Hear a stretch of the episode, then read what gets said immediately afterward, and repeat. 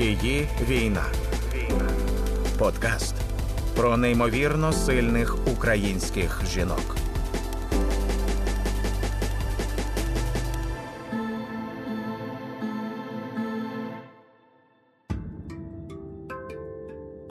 Вітаю всіх! Я Тетяна Трощинська, і це подкаст Її війна. Це подкаст про неймовірно сильних українських жінок. Сьогодні наша гостя Лілія Авер'янова. Вона мама українського пілота Андрія Пільщикова з позивним Джус, який загинув в авіакатастрофі над Житомирщиною 25 серпня. Пані Лілія, кандидатка технічних наук, доцентка Харківського національного університету радіоелектроніки.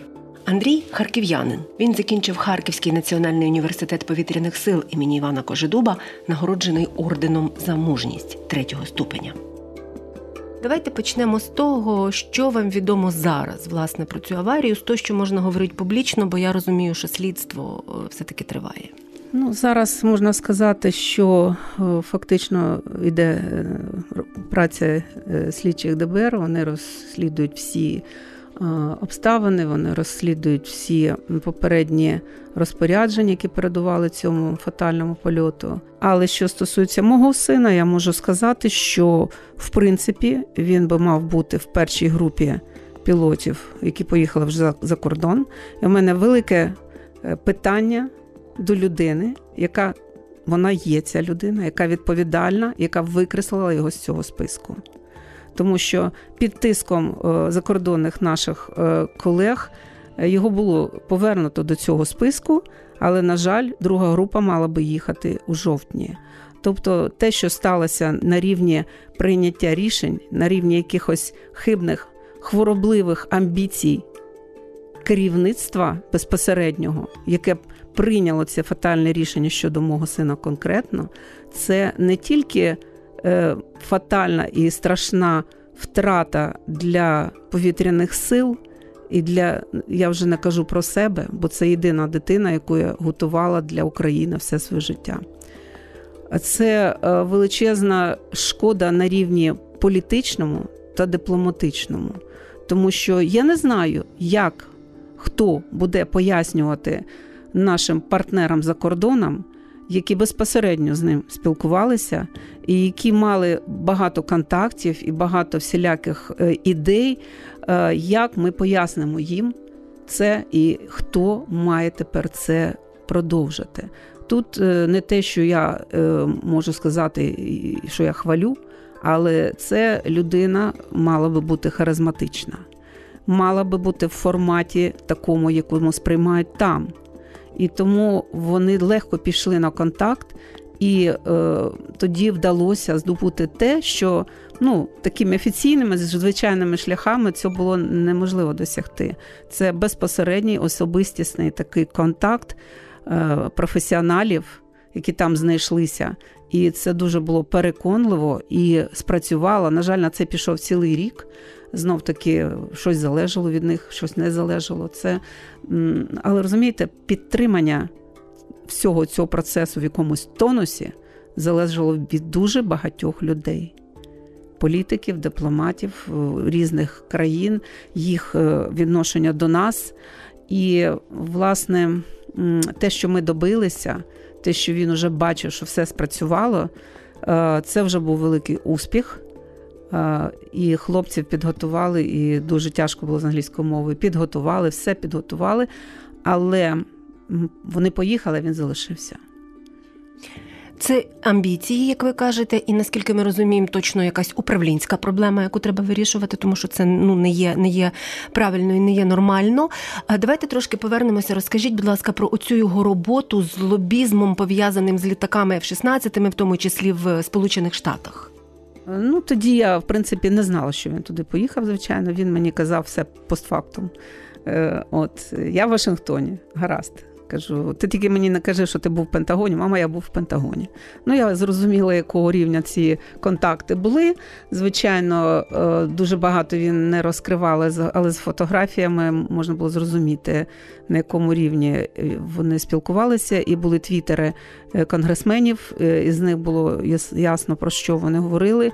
І, власне, вони почали просто агресивно лобіювати цю цю їхню ідею, виходячи на рівень президента Байдена. Тобто сенатори, конгресмени взяли це під особистий контроль. І казали, ми кожного тижня будемо питати, як рухається ця справа. Тому що е, була така розмова, як то кажуть, зі знятими масками. От і е, саме як фахівців з фахівцями, бо там в конгресі, в сенаті є колишні військові льотчики. Вони прекрасно розуміли це просто з півслова. І тому дуже важливо було, що саме бойовий льотчик прямо з фронту приїхав і це все їм розповідав з перших рук. От і будь-яка інша делегація, інший формат, вони просто б не спрацювали. Е, бо це треба було дуже жваво, живо і в їх форматі, як вони е, звикли спілкуватися. От І в принципі. Це було якось закладено, і ну, звичайно, всі дивилися фільми е, про льотчиків, все решта. Оця ну трошки може така бравада, така трохи американська, льотчицька така. Е, все це ну, все це вже було в ньому закладено до того, бо вони ще е, були і на навчанні чисте небо, спілкувалися, повністю відпрацювали і спілкувалися з американцями. І були в Каліфорнії в гостях у, у ці бригади. Ем, і всі ці навички спілкування, е, ну, навіть до одягу, жестів, міміки, ну, всього решти, всіх всіляких е, таких деталей, ну, вони читалися просто з його поведінки, що він свій.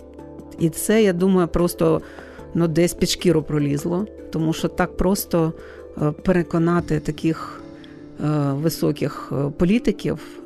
Ну, це задача дуже дуже складна була. Е, тобто тут мав би бути такий мікс е, військового фахівця, е, ну і таке громадське сумління, патріотизм, так, для того, щоб це вибити для України.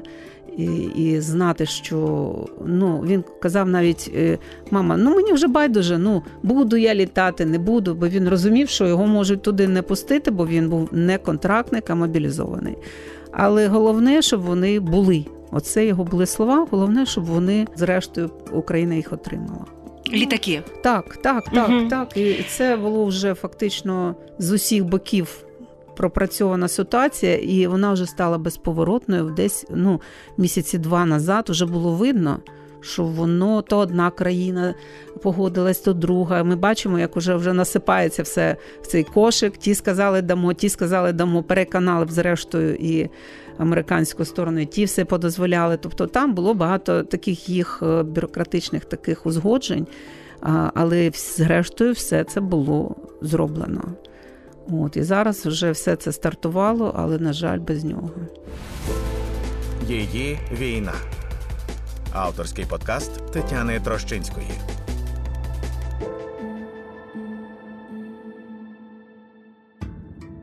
Говоримо з Лілією Авер'яновою, мамою українського льотчика Андрія Пільщикова, Джуса. Знаєте, ми перед ефіром з вами говорили про те, що самі по собі в 16-ті нічого не вирішать. Важливі люди, та, які будуть з ними О, працювати. Так, е, Ну я багато кому це кажу. що ми отримаємо літаки, ми підготуємо екіпажі, ми підготуємо технарів. Е, дуже багато було всіляких сперечань з приводу готові чи не готові наші аеродроми аеродромі готові. Е, все це буде готово технічно. Не готова ще наша заскорузла система управління цим всім. Тобто вона несумісна за форматом, за яким мають е, обслуговуватися нові оці літаки. Система управління має бути також абсолютно нова. Ми намагаємося приліпити нове до старого, де ще щось ну, могло спрацьовувати, але це вже такий етап, коли це точно не вийде. Е, от, Якщо ми могли пристосувати нові ракети до старих літаків, хоч якось це ми протрималися. А зараз концептуально буде інакша система, інакша система взаємовідносин, інакша система управління інакша система планування, взаємодії, все решта це абсолютно інший формат війни. І до цього ті люди, котрі ну, власне, і не дуже підтримували, а іноді, навіть можна сказати, і ж заважали просування цих нових всіх наших технологій. Вони гаяли час, вони не давали хлопцям ну, вчасно все це почати, підготовку і все решта. Тобто, ну вони ці люди не мають бути там, де будуть ці літаки.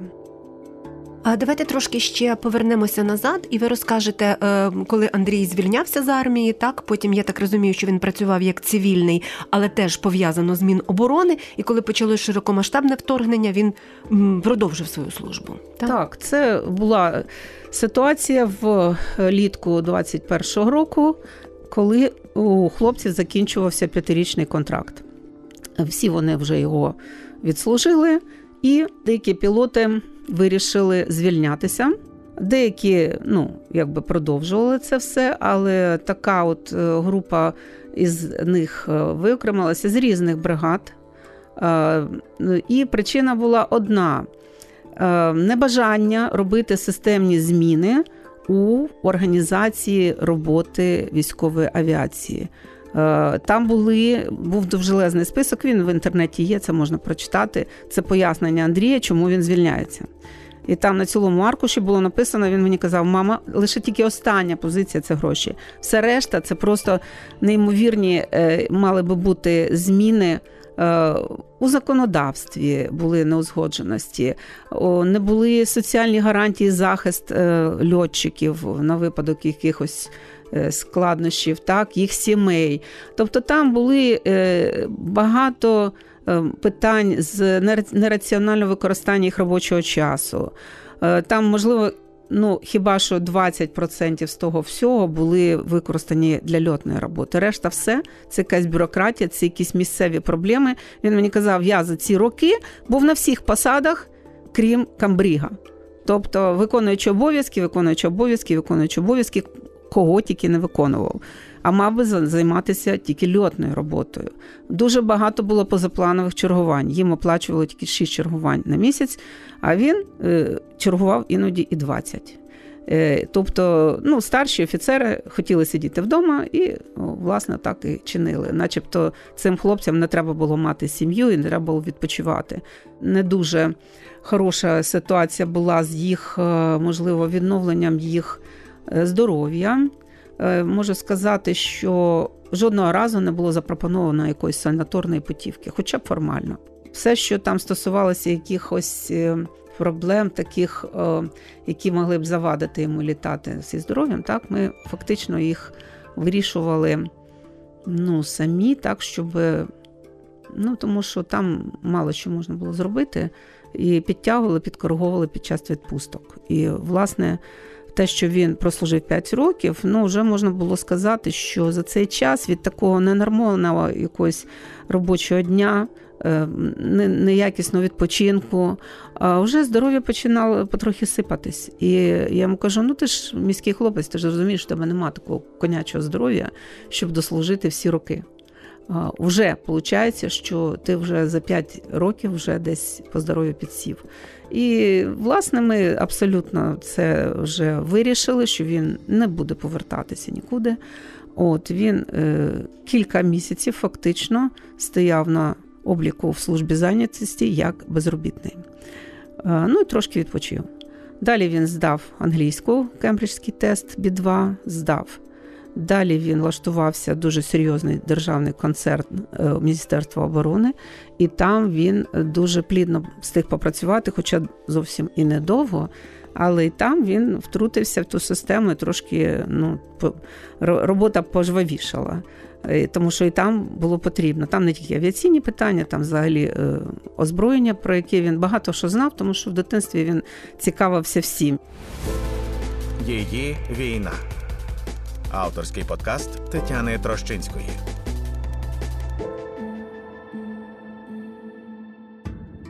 Лілія Авер'янова, мама льотчика Андрія Пільщикова, Джуса, який загинув у небі над Житомирщиною у подкасті Її війна.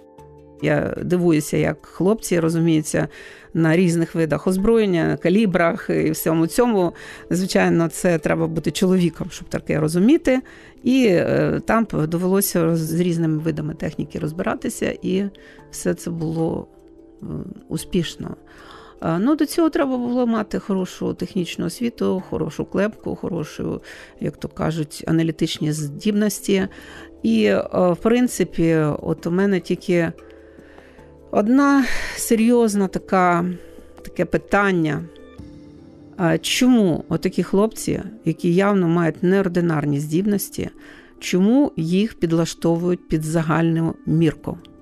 Тобто система військова, вона не бачить у військовому особистості, а державі такі особистості потрібні. І ми маємо конфлікт, коли військові люди, які мали би оцінити і подякувати за те, що хлопець абсолютно неформально мислить, оригінальні ідеї видає.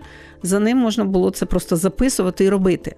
Але власний гонор, якісь власні амбіції, ну я не кажу дідівщина, дідівщини в авіації немає як такої. Але оці, оце небажання е, прислухатися і зробити крок назустріч не заради нього, заради держави. Е, розумієте, тому що ресурси є. І я зараз бачу, скільки ресурсів дають із-за кордону наші партнери, скільки волонтери наші волонтерять. Але якщо так само ця система буде нераціонально працювати, то все йде як в пісок. Воно абсолютно нераціонально втілюється і нераціонально використовується величезна допомога. Саме тому, що у людей немає рішення як це оптимально, е, або бажання немає. І ну, і вони мали таку підказку, але вони навіть не, не скористалися. І це біда. Яка, я думаю, стосується не тільки авіації. В авіації це просто найскладніше зробити. Тобто, це відповідальність високого керівництва військового, яке має вишукувати таких хлопців, виокремлювати їх в якісь аналітичні служби. Так, вони політали, вони вже не літались. Вони вже мали сотні вилітів. Це досить. Треба було далі їх берегти для тої роботи, яку нам належить ще зробити, тому що зараз треба створити фактично нову структуру під нову оцю авіацію. Зі старою воно не спрацюється. От не злетить абсолютно. Е, тобто е, наші е, зарубіжні партнери, можливо. Е, трохи навіть ідеалізували ситуацію, дивлячись на Андрія. Ну, вони думали, може, у нас всі решта такі. І вони не розуміли, наскільки тут все це наштовхувалося на різні такі складності. Тобто він їх е, ну, якби прокачав так наперед. Е, і ми мусили тут робити багато того всього, щоб цей аванс який ну, нам надали, його виправдати і підготувати за цей час і щось змінити. Ось що треба було зробити. І я знаю, що є ще такі хлопці, його е, друзі, які е, ну, вони разом все це обговорювали. Ці хлопці є. І я, в принципі, зараз вимагаю одного, щоб цих хлопців вони вже навивалися щоб допоки у нас формується нова авіація, фактично, їх треба вилучати в командування і е, щоб дати підготовку командуванням у цієї галузі тим хлопцям молодим, які зараз мають бойовий досвід, і треба, щоб їх повністю слухалися, е, тому що вони знають, вони знають, як це має бути, концептуально знають. І неможливо зараз їх давати комусь підпорядкування, щоб їх підломала знов таки та система. Вони мають бути безперечними авторитетами. Це герої України. І зараз всі ті штабні, котрі пороху не нюхали, вони мають бути відсунуті і дати повну ініціативу оцим молодим хлопцям. Чи є у вас е, якийсь доступ до командування, чи є можливість поговорити і донести ці ідеї? Ну так, от крім от що ми говоримо з вами на радіо, хоча це теж важливо, але просто от персонально з урахуванням того, що ви мама людини, яка дуже багато зробила для української авіації?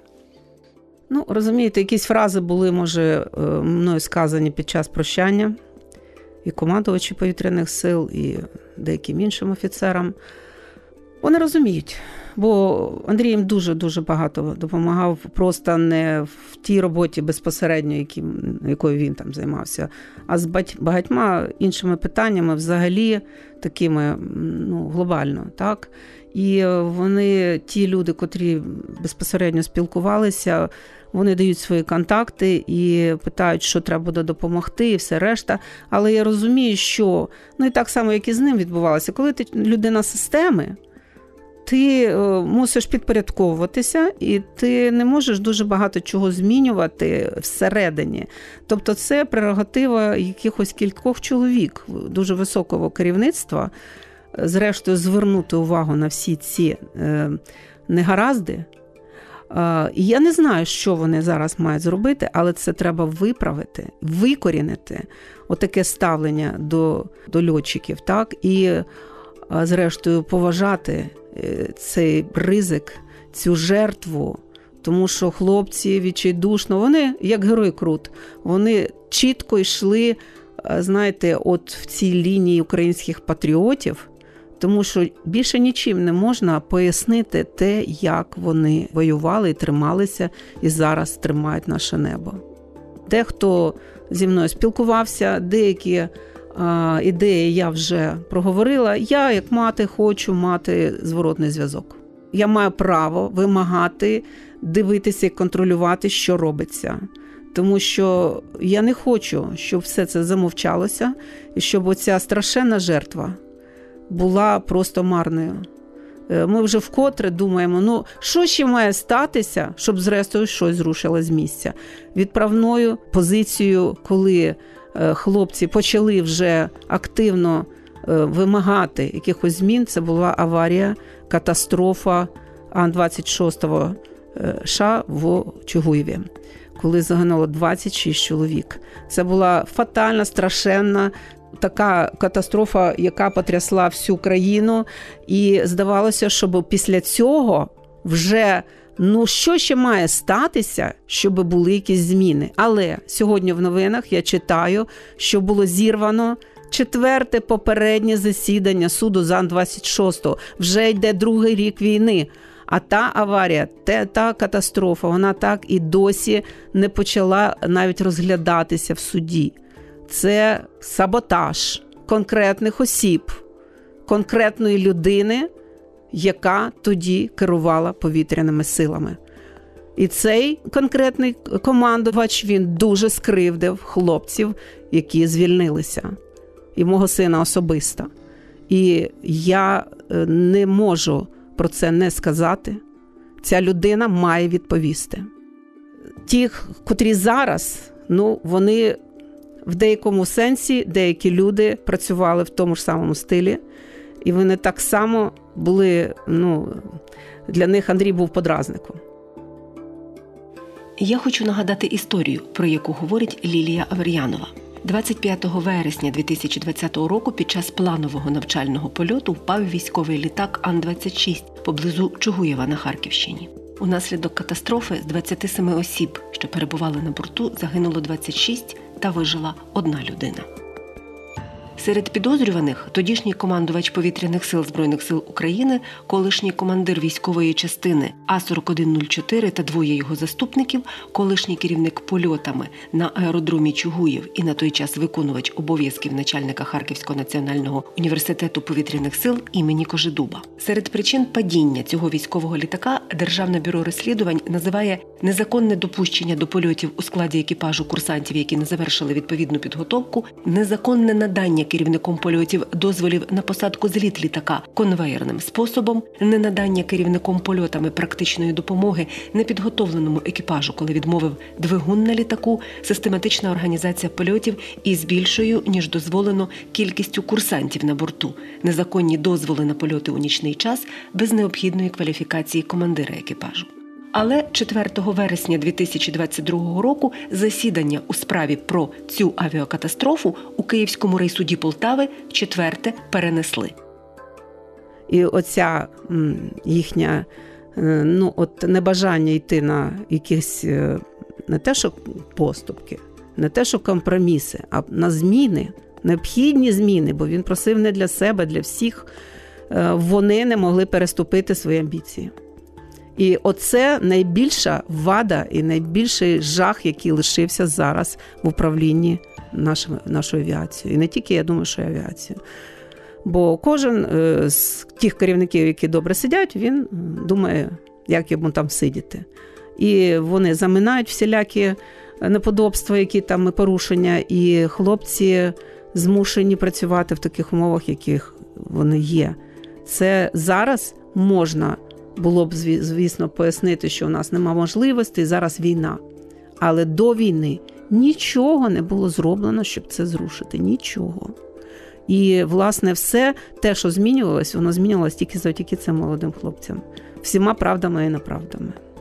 І тому зараз, зараз ми, я не знаю, це має бути просто якесь, ну, таке управлінське глобальне рішення, яке би дозволило абсолютно змінити принципи керівництва і планування оцих всіх військових дій.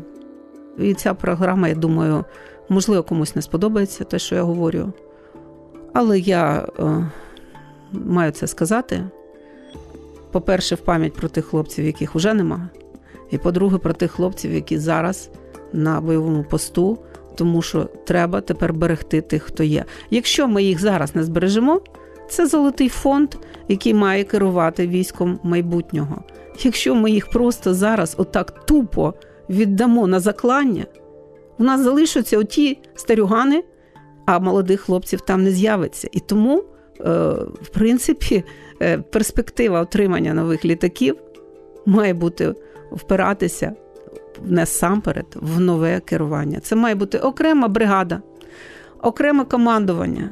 Бо нічого змішувати цей гібрид не вийде. І я не знаю, я думаю, що наші закордонні партнери трохи недооцінюють ем, інертність і закостеніння цієї системи. Вони, ем, ну це наша робота. Це наша робота. Ми суспільство, ми маємо це вимагати. У нас нема механізмів, як на це діяти. Ну, значить, ми будемо говорити. Зараз я знаходжуся в Києві і нікуди не поїду доти, поки я не виговорю все, що я маю сказати. І якщо ми зараз знов-таки це замовчимо, вийде, що марна була втрата, марні сльози. Треба припинити, знаєте, тільки стояти, співати гімн і стояти на колінах перед тими, хто загинув. Треба щось діяти, бо ми не можемо до безкінця втрачати. Мама пілота Андрія Пільщикова Джуса Лілія Авер'янова у подкасті Її війна про неймовірно сильних українських жінок. Я Тетяна Трощинська, і я сьогодні працювала для вас. Слухайте, думайте. Її війна. Подкаст про неймовірно сильних українських жінок.